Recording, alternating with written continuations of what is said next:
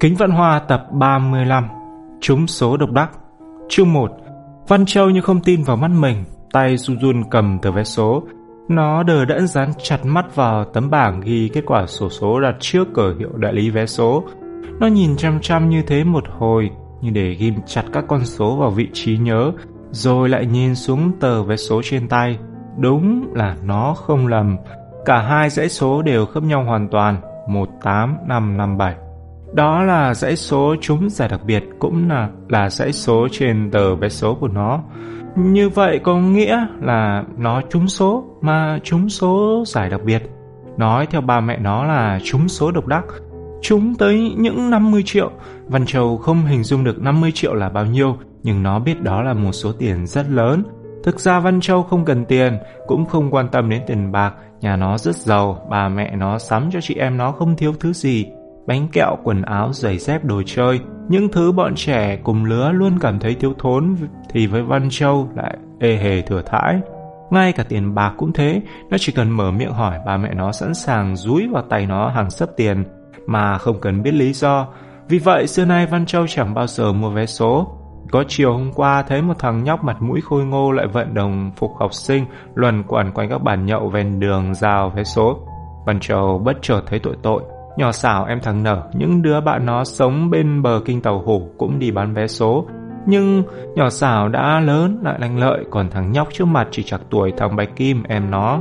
Trong khi thằng Bạch Kim ăn mặc sung sướng được cưng như cưng trứng hứng như hứng hoa, thì thằng nhóc này đi học về chưa kịp tắm rửa thay đồ đã phải ôm sắp vé số lang thang ngoài lề đường kiếm sống. Hai hình ảnh trái ngược nhau khiến Văn Châu cảm thấy mùi lòng. Nó liền khoát ừ, thằng bé lại, móc ừ, à, tiền ra mua tờ và sau khi ừ, tình cờ ngang qua đại lý vé số thấy tấm bảng kết quả dựng đằng trước nó sực nhớ đến những tờ vé số liền uh, lấy trong túi ra dò Văn Châu chỉ dò chơi vậy thôi dò cho biết vì trước nay nó chưa dò vé số bao giờ sau khi dò chật chín tờ đầu Văn Châu nhanh chóng rút ra kết luận rằng Sổ số chỉ là trò chơi máy ít rủi nhiều và nó không kiềm được một cái liếc mắt thương hại những người đang chúi đầu dò số như mình. Đúng vào lúc Văn Châu đã nản muốn bỏ đi thì nó bỗng sừng sốt phát hiện tờ vé số cuối cùng trúng giải đặc biệt. Lập tức nó ngây ra như cắn cuốc, nó thẫn thờ không phải cái thẫn thờ của người nghèo mà dẹp tự dương bị một núi tiền do trúng đầu mà là cái thẫn thờ của kẻ bỗng thấy điều tưởng như không thể xảy ra lại bất ngờ xảy ra. Sau một hồi choáng váng, Văn Châu nhét tờ vé số trúng lại vào túi quần và tặc lưỡi bỏ đi. Văn Châu đang cần trấn tĩnh, nó cần phải suy nghĩ xem nên làm gì với tờ vé số này. 50 triệu là bao nhiêu nhỉ? Văn Châu bước lê dọc hè phố và vừa băn khoăn, tự hỏi. Nó thường xài tiền, nhưng không biết đích xác con số 50 triệu lớn đến mức nào. Văn Châu từng mua con búp bê chạy pin đền cho nhỏ Diệp em quý giòm từng cho Lam Trường vay tiền mua máy tính, từng giúp đỡ gì thằng bò lục trong những lúc khó khăn, nhưng chưa bao giờ nó xài đến tiền triệu. Chắc là nhiều lắm. Văn Châu đưa tay mân mê tờ vé số trong túi, thì thầm với chính mình, đang lầm ba lầm bẩm. Mắt Văn Châu chợt sáng lên, bọn quý giòm cho biết rõ 50 triệu là bao nhiêu. Nhỏ Hạnh không khỏi ngạc nhiên trước vẻ mặt nghiêm trọng của Văn Châu. Điều đó thật trái với bản tính của nhỏ bạn nó. Cả Quý Giòn và Tiểu Lam cũng dương mắt ếch nhìn bạn. Có chuyện gì thế Văn Châu? Nhỏ Hạnh hỏi. Các bạn có biết 50 triệu là bao nhiêu không? Thắc mắc của Văn Châu khiến nhỏ Hạnh tròn xoe mắt. Sao bạn lại hỏi lạ vậy? 50 triệu là 50 triệu chứ bao nhiêu? Giải đáp quá đơn giản của nhỏ Hạnh làm Văn Châu ngẩn to te. Ừ nhé, 50 triệu thì 50 triệu. Chuyện rõ ràng như vậy mà còn đem đi hỏi, thật ngốc quá xá. Nhưng thật ra Văn Châu đâu có thắc mắc điều đó, nó chỉ muốn biết 50 triệu là số tiền lớn cỡ nào thôi, nhưng nó không biết làm sao diễn đạt mạch lạc ý nghĩ trong đầu mình. Quý giòm mặt Tiểu Long đứng nhìn nó cười cười làm nó thêm bối rối. Ý tôi muốn hỏi là Văn Châu ấp úng một cách khổ sở 50 triệu đồng là một số tiền rất lớn phải không? Dĩ nhiên rồi, Quý giòm gật đầu. Thế nó lớn cỡ nào? Câu hỏi các cỡ của Văn Châu khiến Quý giòm tắc tị. Nó cũng không biết 50 triệu lớn cỡ nào đành gãi đầu cười trừ. Cỡ nào hả? Cỡ bằng con voi trong sở thú vậy. Quý đừng có diễu, nhỏ hạnh nguyết quý giòm, bàn Châu hỏi thật mà quý lại đùa.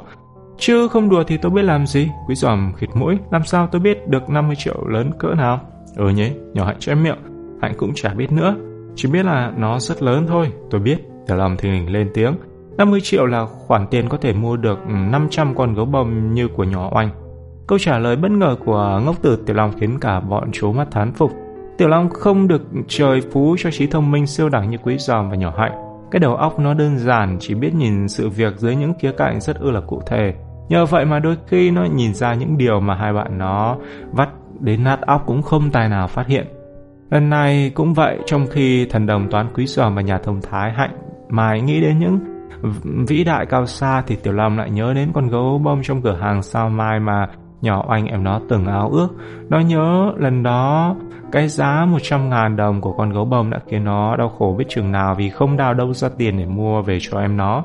Bây giờ, cứ việc lấy 50 triệu chia cho 100 ngàn thì sẽ ra 500 con gấu bông. Tiểu Long nghĩ chất phác như vậy và khi đưa ra đáp số của bài toán 50 triệu, nó cứ nơm nớp sợ bạn bè cười mình nói năng bá láp. Nào ngờ nó vừa nói xong quý giòm liền vỗ tay bốp bốp tuyệt quá. Cứ tính như thằng mập thì tụi mình sẽ biết được 50 triệu lớn bằng cỡ nào ngay. Nhỏ Hạnh cũng mặt mày tươi giói, lòng hay thật đấy, đơn giản thế mà Hạnh không nghĩ ra. Trong khi Tiểu Long đỏ mặt lên vì sung sướng thì Quý Giòm tiếp tục bồ bồ. Như vậy 50 triệu đương đương uh, với 500 con gấu bông, 25 ngàn ổ bánh mì kẹp thịt, 25 ngàn chai Coca-Cola, 50 ngàn que kem. Đang thao thao bất tuyệt, Quý Giòm chuột ngưng ngang ló mắt nhìn Văn Châu. quá Mà tại sao bạn lại thắc mắc chuyện này thế? Văn Châu nhún vai, tôi vừa trúng vé số. Trúng số? Quý Giòm ngạc nhiên. Ừ, trúng số độc đắc đến 50 triệu. Văn Châu đáp bằng giọng bình thản, ngược với vẻ tỉnh rụi của Văn Châu ba đứa bạn nó miệng mồm há hốc. 50 triệu? Văn Châu gật đầu. Ừ, 50 triệu. Văn Châu đã xác nhận đến lần thứ hai mà bọn quý giòm dường như còn chưa tin. Quý giòm gãi đầu.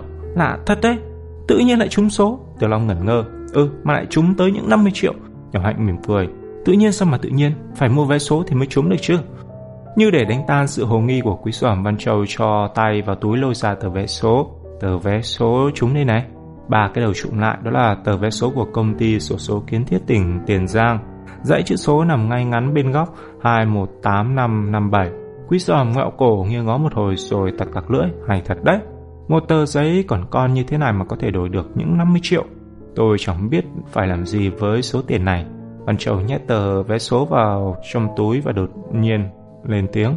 Lần thứ hai trong vòng 5 phút, Văn Châu làm tụi bạn nó sửng sốt. Tiền bạc như là với một số tiền lớn như thế sẽ giúp con người ta làm được khối thứ mà ờ, con nhỏ này chẳng biết làm gì lạ ghê.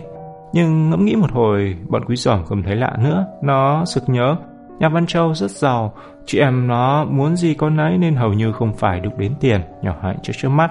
Nếu như không cần xài tiền thì bạn đem về đưa cho ba mẹ. Không, Văn Châu lắc đầu, ba mẹ tôi lắm tiền, chắc chả cần đâu. Trước vẻ mặt ngơ ngác của bọn quý giòm, cặp mắt Văn Châu bỗng lóe lên. À, tôi nghĩ ra cách rồi. Chương 2 Cái cách mà Văn Châu nghĩ ra hết sức lạ lùng, lạ lùng như chính con người của nó. Khi quý giòm hỏi, bạn nghĩ ra cách gì thế? Văn Châu tỉnh khô, đem tiền chỉ làm bốn. Bốn đứa tụi mình, mỗi đứa giữ 12 triệu xài trôi. Quý giòm giật bắn. Ý, vậy đâu có được. Tiểu Long cũng lắc đầu. Ai lại làm thế? Tự nhiên bọn mình lại đi xài tiền của bạn. Nhỏ Hạnh bổ sung, lại là số tiền lớn đến thế. Văn Châu nhún vai.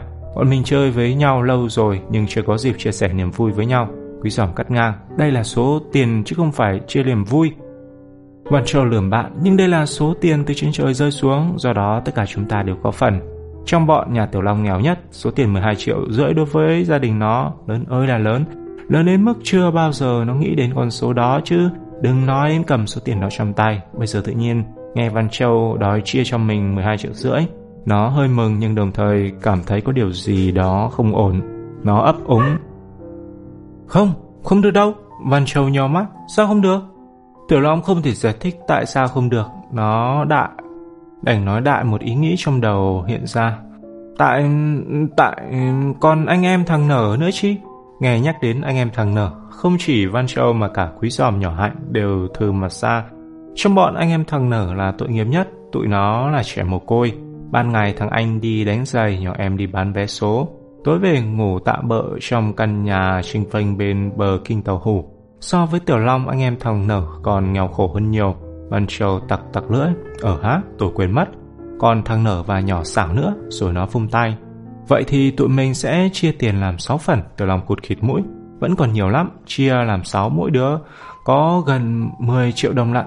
Thấy thằng Mập cứ bàn lui hoài, Văn Châu bực mình, quát mắt. Sao lúc nào bạn Tiểu Long cũng kêu nhiều nhiều mãi thế? Hay là bạn chê tiền của tôi? Tiểu Long nhăn nhó, không phải thế. Văn Châu bất bình, chứ tại sao? Tại sao hả? Tại... tại... Tiểu Long ấp a ấp úng cả buổi vẫn không nói được hết câu. Thấy bạn bị Văn Châu quay như quay dế, nhỏ hạnh bất giác động lòng. Nó nhìn Tiểu Long, ý... Long đâu có chê tiền của Văn Châu phải không? Tiểu Long mừng rỡ. Ờ ờ, mình đâu có chê.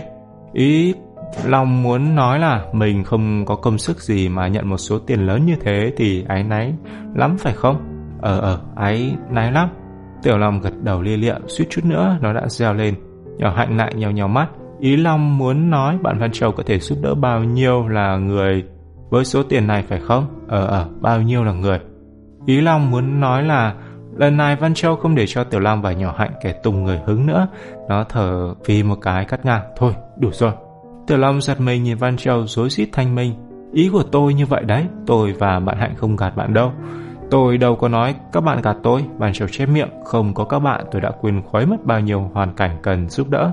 Văn Châu bấm đốt ngón tay, các làng mồ côi này, các vùng lũ lụt này, các trường hợp không may. Quý sòm nãy giờ im lặng bỗng cười lên tiếng, thế thì bạn phải thay đổi kế hoạch chia sẻ niềm vui của mình đi thôi. Văn Châu phớt lờ lời trêu chọc của quý sòm, nó nghiêm nghị gật đầu, bạn quý nói đúng đấy. Văn Châu nhíu mày một hồi rồi hắng giọng tuyên bố bây giờ sáu bọn mình mỗi đứa nhận 3 triệu tổng cộng là 18 triệu. Còn 32 triệu tụi mình đi đóng góp các quỹ từ thiện. Nói xong nó nhào mắt nhìn Tiểu Long. Thế nào hở bạn Tiểu Long? Bạn còn ý kiến gì nữa không? Tiểu Long tránh ánh mắt khiêu khích của Văn Châu. Vậy cũng được, nhưng làm thế nào để góp tiền vào các quỹ từ thiện? Chuyện đó giao cho Hạnh, quý sòm giải đáp ngay. Bà hạnh là nhà báo, dĩ nhiên biết phải làm thế nào. Nhỏ Hạnh vui vẻ. Ừ để Hạnh về. Hạnh hỏi ba Hạnh. Sau khi Văn Châu ra về, Quý Sòm băn khoăn nhìn nhỏ Hạnh. Hạnh thấy sao hả Hạnh? Sao chuyện gì? Chuyện mỗi đứa mình tự dưng được nhận 3 triệu ấy. Nhỏ Hạnh đẩy gọng kính trên sống mũi tặc tặc lưỡi. Thực ra Hạnh cũng thấy sao sao ấy, Nhưng Văn Châu đã nhân nhượng đến mức đó. Nếu bọn mình vẫn tiếp tục từ chối, Chắc Văn Châu sẽ buồn. Quý sòm gật đầu. Ờ không những buồn mà còn giận nữa. Nhỏ Hạnh trầm ngâm một hồi rồi nói, Nhưng Quý và Hạnh chỉ nên nhận mỗi người 2 triệu thôi. Chia cho anh em thằng nở, mỗi đứa thêm một triệu như vậy. Hai anh em nó sẽ được tất cả là 8 triệu. Phải đấy tôi lòng. Vọt miệng, tôi cũng thế. Tôi cũng nhận 2 triệu thôi một triệu còn lại giao cho anh em thằng nở không được nhỏ hạnh lắc đầu phản đối. Nhà long khó khăn hơn nhà bọn này. Long vẫn phải nhận đủ 3 triệu mặt tiểu long nhăn nhó nhưng anh em thằng nở còn khó khăn hơn. Quý giòm vỗ vai bạn hạnh đã nói vậy mày cứ nghe theo đi. Sao lúc mày hay cãi quá à? Thằng um, dòm lên án là hai cãi Tiểu long đành cầm miệng hến. Nó làm thênh nhưng bụng nó chẳng thấy thoải mái chút nào. Chương 3 Ngày hôm sau Văn Châu lại lò dò đi tìm bọn quý giòm Thế nào hở Hạnh? Vừa gặp mặt Văn Châu đã hỏi ngay Ba của Hạnh đã bày cho tụi mình cách góp tiền vào các quỹ từ thiện chưa? Rồi, bà Hạnh bảo có thể đem tiền đến nộp tại bàn công tác xã hội của các tờ báo. Ở đó người ta tập trung góp tiền cho các nhà hảo tâm rồi chuyển đến tận nơi mình muốn giúp đỡ. Hay lắm, Văn Châu hớn hở. Vậy trưa nay tôi đem tờ vé số đi đổi tiền nghe. Đừng vội, nhỏ Hạnh là đặt ngăn cản. Để Hạnh viết ra một danh sách cụ thể những trường hợp nào cần giúp đỡ đã. Sau đó chúng ta còn phải bàn bạc mỗi trường hợp nên giúp bao nhiêu. Xong đâu đấy rồi bạn hãy đi đổi tiền. Văn Châu gật gù, ở phải rồi. Bây giờ mà đổi tiền ra cũng chẳng biết cất ở đâu. Nhỏ Hạnh là con người nhanh nhẹn, mới nói buổi sáng, buổi chiều nó đã chia ra một bản danh sách dài ngoằng Tiểu Long, Quý Giòm và Văn Châu trụng đầu đọc là một cô SOS, trường khiếm thị Nguyễn Đình Triều, trại phòng bến sắn. Đồng bào lũ lụt miền Trung, Văn Châu ngước mắt lên khỏi tờ giấy chép miệng, tôi thấy trường hợp nào cũng đáng được giúp đỡ. Nhỏ hạnh hắng giọng, bây giờ tụi mình tính xem trường hợp nào cần giúp nhiều hơn. Bọn trẻ lập tức bàn tán òm sỏi. Văn Châu chọn giải pháp đơn giản, có 8 trường hợp cứ chia đều ra, mỗi nơi 4 triệu là vừa chẵn 32 triệu. Không được, quý giòm phản đối. Tôi thấy đồng bào các vùng lũ lụt có nhu cầu khẩn cấp hơn, do đó cần được trợ giúp nhiều hơn. từ lòng cụt mũi. Vĩ Sòm nói đúng đấy. Những nơi khác cũng cần giúp đỡ nhưng là chuyện lâu dài. Nếu lần sau còn trúng đầu đắc nữa mình sẽ nhỏ hạnh tưởng tỉ. Nếu giải độc đắc mà chúng liên tù tì như thế thì chẳng mấy chốc bọn mình ai nấy đều thành tỷ phú mất. Câu nói của nhỏ hạnh làm Tiểu lăng đỏ mặt, nó bẽ lén bảo chữa. Tôi chỉ nói nếu chứ bộ. Quý giòm cằn nhằn, thôi đừng trêu nhau nữa. Các bạn góp ý xem, bọn trẻ lại xuống vào bàn cãi. Sau một hồi san sẻ qua lại, bọn ừ, đồng ý tung tăng. đóng góp các khoản ừ, cho vùng bị lũ lụt thêm một chút. Chuyện um, chuyện tưởng thế là xong, không ngờ Văn Châu chưa kịp đem tấm vé đi đổi tiền ngày hôm sau nhỏ Hạnh đã hớt hớ hớt hải đi tìm nó. Khoan đã Văn Châu ơi, có chuyện gì thế? Nhỏ Hạnh trước trước mắt, bản danh sách hôm qua chỉ nên nêu những trường hợp chung, còn những trường hợp cá nhân hoàn cảnh không may nữa. Rồi không để Văn Châu hỏi tới, nhỏ Hạnh tuôn ra một hơi. Như trường hợp gia đình chú Hà Văn Đậu này, mẹ bỏ đi chưa về, bà mất sau một ừ, tai nạn giao thông. Ba đứa con không ai nuôi nấng mà đứa lớn nhất chỉ mới 10 tuổi. Hay trường hợp em Võ Hà, bà mẹ là giáo viên nghèo, lại mắc khối u ác hiểm không có tiền chữa trị. Nhỏ Hạnh kể tới đâu Văn trầu trước mắt liên lịa tới đó. Đợi bạn nghỉ lấy hơi, nó liếm môi hỏi, sao bạn biết những chuyện này? Hạnh hỏi bà Hạnh, bà Hạnh còn kể nhiều nữa. Nhưng Hạnh chỉ nhớ chừng đó thôi, Văn Châu nuốt nước bọt. Vậy bạn kể thêm vào bản danh sách của tụi mình đi. Kế hoạch bổ sung của nhỏ Hạnh kiến quý sòm, bob muốn móc cả chán. Số tiền đóng góp vậy là phải chia nhỏ ra nữa, nhỏ Hạnh thở dài. Đành vậy chứ sao, tiểu lòng hiến kế. Hay là tôi bớt khoản tiền của tôi lại để chuyển qua cho quỹ từ thiện. Tôi chỉ nhận 2 triệu như Hạnh và Quý Giòm thôi. Câu nói của Tiểu Long khiến Văn Châu ngơ ngác. Hạnh và Tiểu Long sao lại chỉ có 2 triệu? Hôm qua cả bọn đã thống nhất chia mỗi người 3 triệu mà. À, um, ấy là vì Hạnh và Quý mỗi người định chia bớt cho anh em thằng nở đó mà. Nhỏ Hạnh bối rối giải thích, bắt lên lét nhìn Văn Châu, bụng nơm nớp sợ bạn phật ý. Nhưng điều nhỏ Hạnh lo lắng đã không xảy ra. Văn Châu không những không phản đối mà còn gật gù. Ừ, anh em thằng nở của anh nằm túng quẫn, chia thêm cho tụi nó là đúng. Rồi nó vùng tay hùng hồn, cả tôi nữa, tôi chỉ nhận 2 triệu như các bạn thôi. Một triệu còn lại tôi sẽ góp vào quỹ từ thiện như bạn Tiểu Long. Suốt cuộc cả bọn quyết định chỉ giữ lại 16 triệu. Trong 16 triệu đó, phần anh em thằng nở đã là 8 triệu, còn Văn Châu, Quý Sòm, Tiểu Long và Nhỏ Hạnh mỗi đứa 2 triệu. Nhưng số tiền 2 triệu đó cũng chưa chịu đứng yên. Hôm sau vào lớp thấy thằng Đặng Đạo mặt mày buồn so, Tiểu Long ngạc nhiên hỏi, có chuyện gì mà ủ rũ thế ở mày? Đặng đạo không hé môi, làm như nó không nghe Tiểu Long nói gì. Mẹ mày lại chuyển qua quét chợ ban đêm hả? Tiểu Long tiếp tục dán mắt vào mặt bạn. Không, lần này đặng đạo mất máy môi. Thế sao trông mày buồn thế? Mẹ tao ốm. Đặng đạo thở dài, ốm nặng không? Không nặng lắm, nhưng nhưng sao? Nhưng thấy đặng đạo ngập ngừng, nửa muốn nói nửa không, Tiểu lòng cụt khịt mũi. Mẹ mày hết tiền mua thuốc hả? Ừ, nhiều không? Đặng đạo tặc lưỡi, chừng một hai trăm ngàn. Suýt chữ nữa, Tiểu lòng đã phật miệng mày đừng no, tao sẽ, nhưng nó tốc lại, nó sực nhớ đến giờ phút này nó vẫn chưa có đồng nào trong tay. Nó không thể hứa vung lên như thế. Tốt nhất là đợi đến khi Văn Châu đem tờ số đi đổi. Lúc đó nó sẽ giúp mẹ đặng đạo tiền mua thuốc. Nhưng không, nhưng trong lớp không chỉ có đặng đạo cần giúp đỡ. Giờ ra chơi, nhỏ hạnh bắt gặp Mỹ Linh ngồi thẫn thờ một mình ngoài hiên. Mỹ Linh ngồi ở dãy bàn bên kia thuộc tổ 1 của thằng Tân lại là học sinh mới chuyển đến đầu năm học, nhỏ hạnh không chơi thân lắm. Nhưng không chơi thân là không có nghĩa là bỏ mặc bạn bè ngồi lẻ loi buồn bã. Mỹ Linh, nhỏ hạnh lại gần khẽ giọng hỏi, gì thế hạnh? Mỹ Linh đáp và nó ngước lên, nhỏ hạnh thấy cặp mắt nó hoe hoe đỏ. Mỹ Linh dường như cũng chợt nhớ ra điều đó nên vừa ngước lên nó đã vội quay mặt đi chỗ khác. Nhỏ hạnh đặt tay lên vai bạn dịu dàng hỏi, bạn đang có chuyện buồn hớ? Mỹ Linh không đáp, khẽ gật đầu. Bạn buồn chuyện học tập hả? Không phải. Hay bạn nào trong lớp chọc bạn? Không. Nhỏ Hạnh trước mắt, vậy chắc là bạn buồn chuyện gia đình. Mỹ Linh nín thinh, làm nhỏ Hạnh thắc mắc quá, nó nhíu mày. Gia đình bạn có chuyện gì vậy? Thực ra cũng chả có chuyện gì. Mỹ Linh dò dự một lúc rồi ngập ngừng đáp. Chỉ là chuyện trước lọ thôi. Nhỏ Hạnh tròn xoe mắt. Chuyện trước lọ? Mỹ Linh gật đầu. Ông mình thích bộ sưu tập những chiếc lọ. Câu trả lời của Mỹ Linh không khác gì câu đánh đố. Nhỏ Hạnh ngơ ngác. Thế thì sao? Mỹ Linh đánh đố lần thứ hai. Ông mình rất khó tính. Rồi sao nữa? Cả nhà mình ai cũng sợ ông mình. Nhỏ Hạnh hốc, hốc miệng. Vậy cho nên bạn buồn. Mỹ Linh lắc đầu. Hôm qua trong khi cùng chị giúp việc lau tủ mình đã đỉnh đoạt làm vỡ một chiếc lọ quý của ông. Ra vậy. Nhỏ Hạnh buột miệng á lên một tiếng. Thế bạn bị ông đánh đòn. Mỹ Linh thở dài. Không. Nghe tiếng xoảng Vang lên ông bước vào, nhìn thấy chiếc lọ bị vỡ làm năm sáu mảnh. Mặt ông chồng rất kinh hãi, ông thét lên giận dữ. Đứa nào vừa... Ừ, đứa nào vừa làm vỡ chiếc lọ? Lúc đó, ờ, hồn vía lên mây mình không dám thú nhận là mình làm vỡ. Ông nhìn xoáy vào mặt ừ, mình. Chính cháu làm vỡ phải không? Không đủ can đảm gật đầu. Mình lấm nét nhìn chị giúp việc ra ý cầu cứu. Thấy mình sợ đến súng người lại. Chị giúp việc động lòng bèn nói đỡ cho mình. Không phải Mỹ Linh đâu, chính cháu làm vỡ. Ừ, nhỏ Hạnh ngạc nhiên, chị Hạnh, chị giúp việc không sợ ờ, ông ư? Cặp mắt Mỹ Linh rơm rớm, chị ấy còn sợ ông hơn cả mình. nhưng chị ấy ái ngại cho mình nên liều nhận tội thay cho mình thôi. Sau đó thì sao? Nhỏ hạnh hồi hộp, ông có phạt chị ấy không? Không, nhưng ông bắt chị ấy đền chiếc lọ, cả triệu đồng lận. Nhỏ hạnh lo lắng, chị ấy tìm đâu ra khoản tiền lớn như thế? Chị ấy bảo chị sẽ làm suốt 3 tháng không nhận lương. Mỹ Linh lại sụt xịt. Tất cả cũng do mình thôi. Mình hèn nhát nên đã làm chị ấy khổ. Câu chuyện của bạn khiến nhỏ hạnh ngẩn ngơ, nó trầm ngâm lâu thật lâu vẫn chẳng biết phải khuyên gì. Dù thế nào thì mọi chuyện cũng đã xảy ra rồi, đã mấy lần mình định thú thật với ông nhưng chị ấy ngăn cản, tiếng Mỹ Linh lại thút thít vang lên. Chị ấy bảo nếu mình nói ra sự thật, chị ấy sẽ mắc thêm tội lừa dối ông, như vậy tội chị sẽ nặng gấp 10. Nhỏ hạnh cắn môi, chị ấy vừa nói thế thôi, chị ấy không muốn bạn bị ông phạt đấy. Mình cũng nghĩ vậy. Mỹ Linh quẹt nước mắt, nhưng chị ấy hù mình ghê quá. Chị ấy làm mình sợ. Chị ấy hù bạn thế nào? Chị ấy bảo đức tính quan trọng nhất của một người giúp việc là sự trung thực.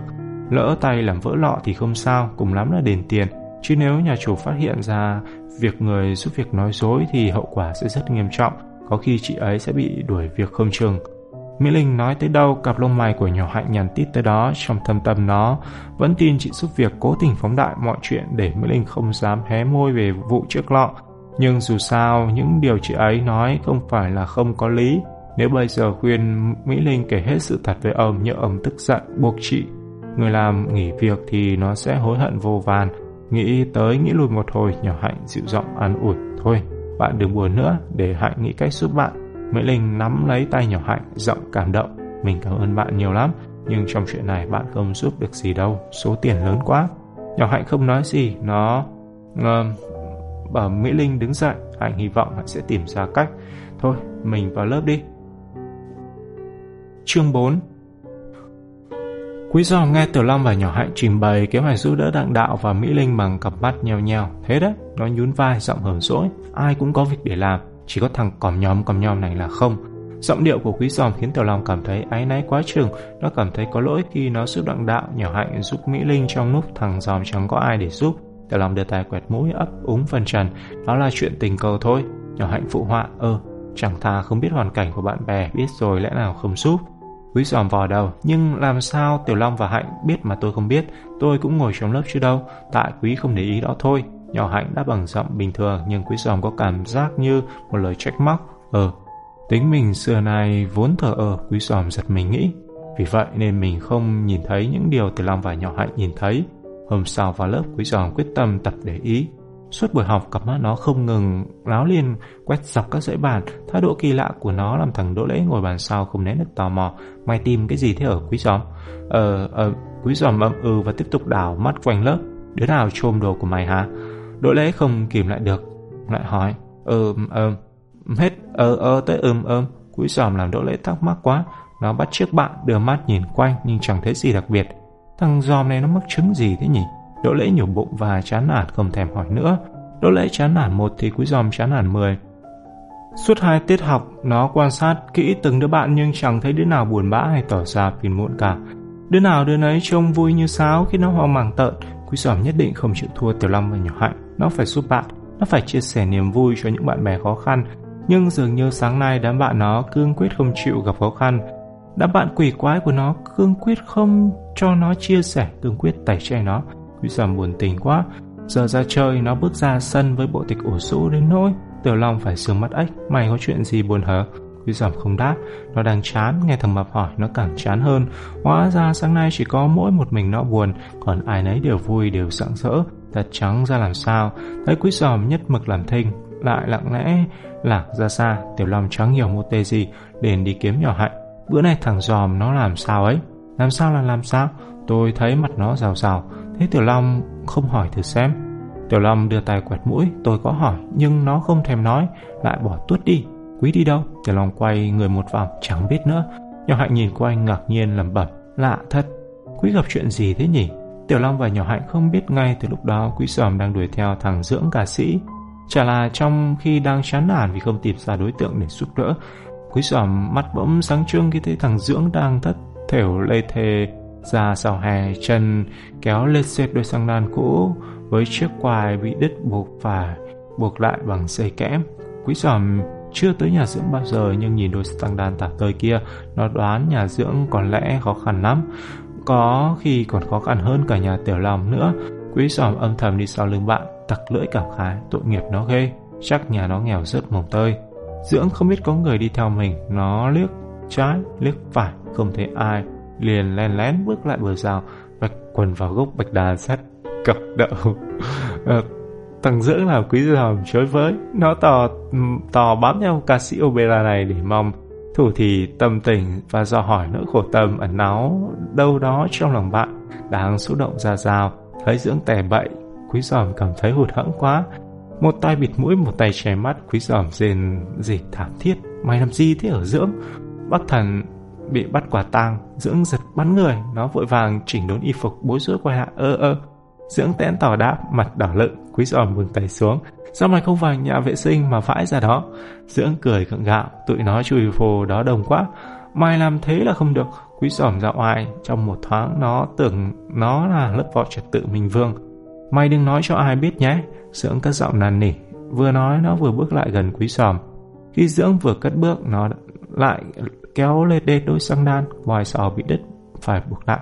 Nhưng xem ra vẫn còn lỏng xà lỏng sạch quý giòm nhìn lom lom xuống chân bạn quên ngay nhiệm vụ giáo dục kẻ vi phạm trật tự công cộng. Nó sực nhớ đến mục đích chính của cực theo dõi. Sỏ đôi sang đan này thì đứng thế quái là được hả mày? Dưỡng không nói không rằng, lặng lẽ rút đôi sang đan ra lót dưới mông rồi ngồi phệt. Xuống cỏ, dựa lưng vào tường. Đoạn nó nhăn nhó đưa tay bóp ừ, hai bàn chân trần quý giòm hờ mũi. Mày có kéo lê đôi xăng đan sát hỏng này, Làm sao không đau chân được? Nó vung tay hào hứng. Nếu mày chưa có tiền tao sẽ mua cho mày một đôi giày mới Quý dòm thốt với giọng hả hê sung sướng Suốt cuộc nó cũng tìm ra được đối tượng để giúp đỡ Thằng Dưỡng tuy là chúa tể bậy nhưng dù sao cũng đang gặp khó khăn Mà khó khăn của Dưỡng không dễ gì nhìn thấy Phải tinh ý nhưng nó mới hỏng phát hiện được nhà thằng Dưỡng nghèo mà dẹp Quý giòm phục mình quá, càng nghĩ càng phục. Tiêu Long và nhỏ hạnh còn lâu mới hiểu được hoàn cảnh đáng thương của Dưỡng. Thấy Dưỡng không phản ứng trước đề nghị của mình. Mải mê bóp chân, quý giỏm cao giọng nhắc. Tao à, sẽ mua tặng mày một đôi giày mới để mày đi chơi nhé. Dưỡng ngước lên, giọng cảm động. Sao tự dưng mày tốt với tao thế? Sao lại tự dưng? Quý giỏm tự ái quá xá, nó ưỡn ngực. Xưa này tao luôn tốt với bạn bè, chỉ tại mày không để ý đó thôi. Dưỡng chớp chớp mắt, cảm ơn mày, nhưng hiện nay tao chưa cần. Mày đừng ngại, Quý Giòm ân cần chỗ bạn bè với nhau. Dưỡng không để ý, Quý sỏm nói hết câu. Tao có ngại gì đâu, nhưng ba tao vừa mua cho tao hai đôi giày mới. Giày ý đàng hoàng, kẹt nỗi. Một đôi thì rộng, một đôi thì chặt. Hôm qua tao xỏ đôi chặt đi học nên hôm nay mới đau chân đấy chứ. Giải thích của Dưỡng làm Quý Giòm choáng váng. Hóa ra nhà thằng Dưỡng đâu có nghèo như nó nghĩ. Mua một lúc những hai đôi giày lại là loại giày đắt tiền như thế, hạt nhà nó giàu sụ Sáng nay ba tao đem hai đôi giày đi đổi nên tao phải mang tạm đôi sang đàn cũ xỉ này. Tiếng thằng Dưỡng tiếp tục vang lên bên tai khiến quý giòm nhăn mặt. Nó có cảm giác thằng này đang nhạo báng nó. Thế thì thôi. Cuối cùng quý giòm thở ra. Vậy mà tao cứ tưởng mày không có tiền mua giày mới. Dưỡng không nhận thấy vẻ mặt xuôi xị của bạn, giọng vẫn hờn hớn. Chừng nào ba tao đem hai đôi giày về, tao sẽ tặng cho mày một đôi. Mày tốt với tao, chẳng lẽ tao không biết tốt lại với mày. Dưỡng không biết quý giòm đang giờ cười giờ khóc Nó đứng lên vỗ vai thằng giòm Mày không được từ chối đấy nhé Mày không nhận là tao giận đấy Dưỡng đi một đỗi xa rồi Quý giòm vẫn chưa hết bàng hoàng. Nó đứng trôi chân trên bãi cỏ sau hè Mặt dài như mặt quả dưa leo. Chương 5 Sau vụ giúp đỡ bất thành kia Quý giòm không còn tin vào óc nhận xét của mình nữa.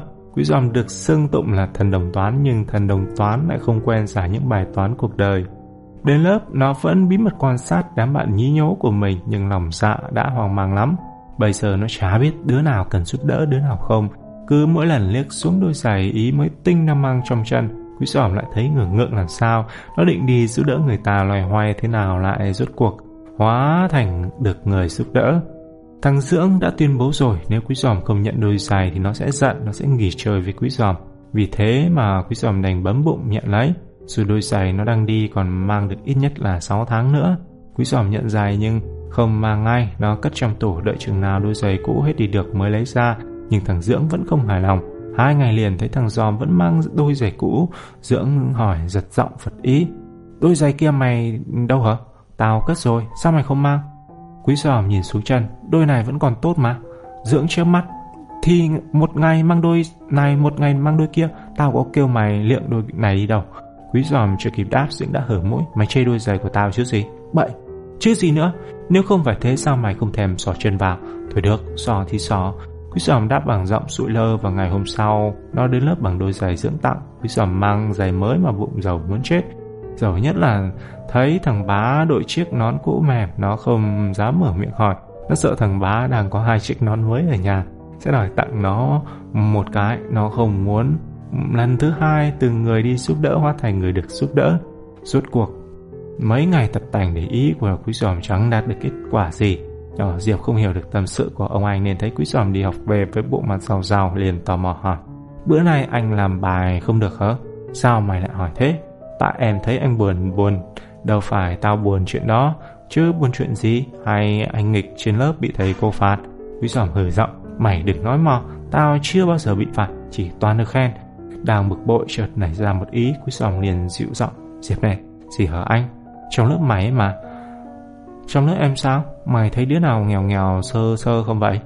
Nhỏ Diệp ngạc nhiên Anh hỏi chuyện đó làm gì? Quý sòng nhằn nhó, Thế mày cứ trả lời tao đi đã Nhỏ Diệp bóp chán Anh đợi em một chút để em nhớ xem Quý sòng ngồi xuống ghế, Mắt dán vào mặt nhỏ em quanh tay chờ đợi Nó đã tính rồi, giúp đỡ người nghèo không nhất thiết phải giúp đỡ bạn bè cùng lớp.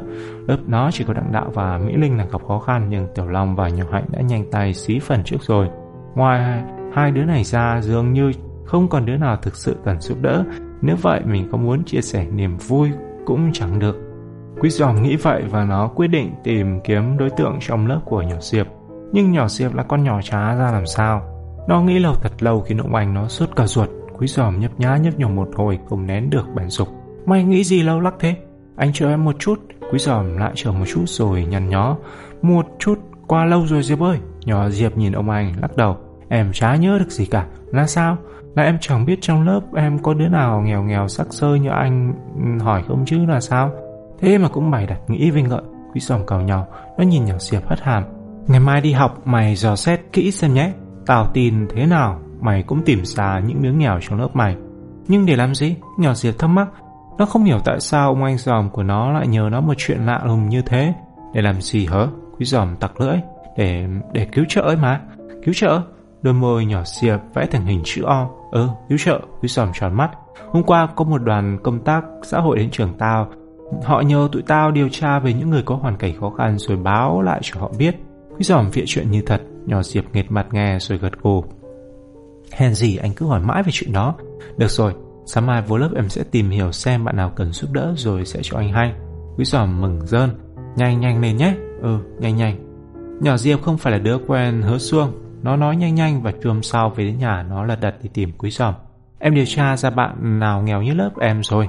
Đứa nào vậy? Nhỏ Oanh. Quý sòm giật thót. Nhỏ Oanh, em Tiểu Long ấy hả? Ừ.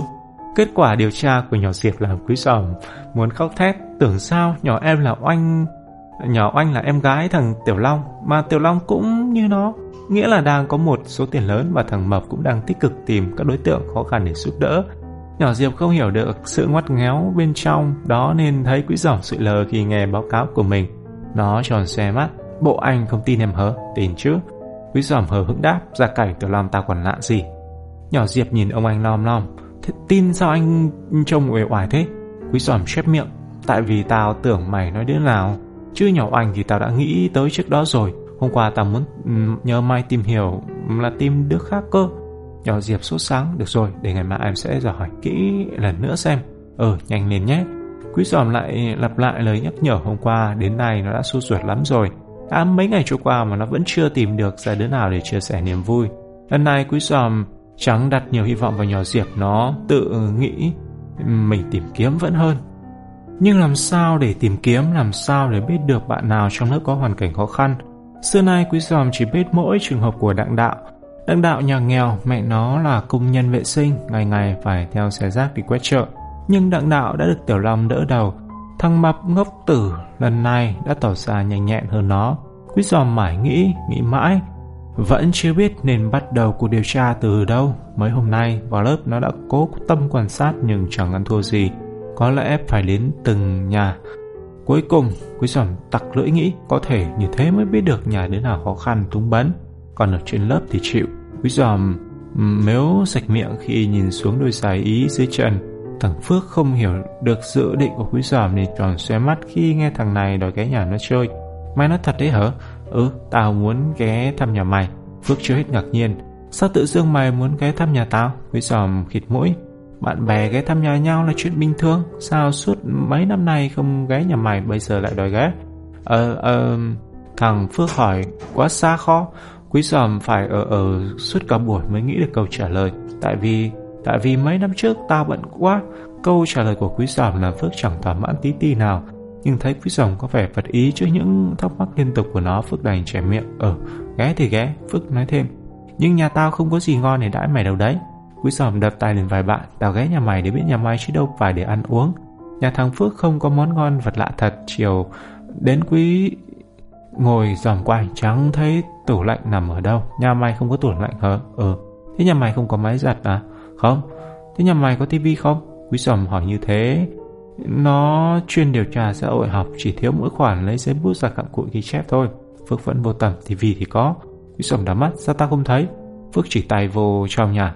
Ba mẹ tao đặt tivi trong phòng ngủ. Mẹ tao bảo, tối lên giường nằm xem tivi mà buồn ngủ lắm. Tivi nhà mày là tivi màu hay tivi đen trắng?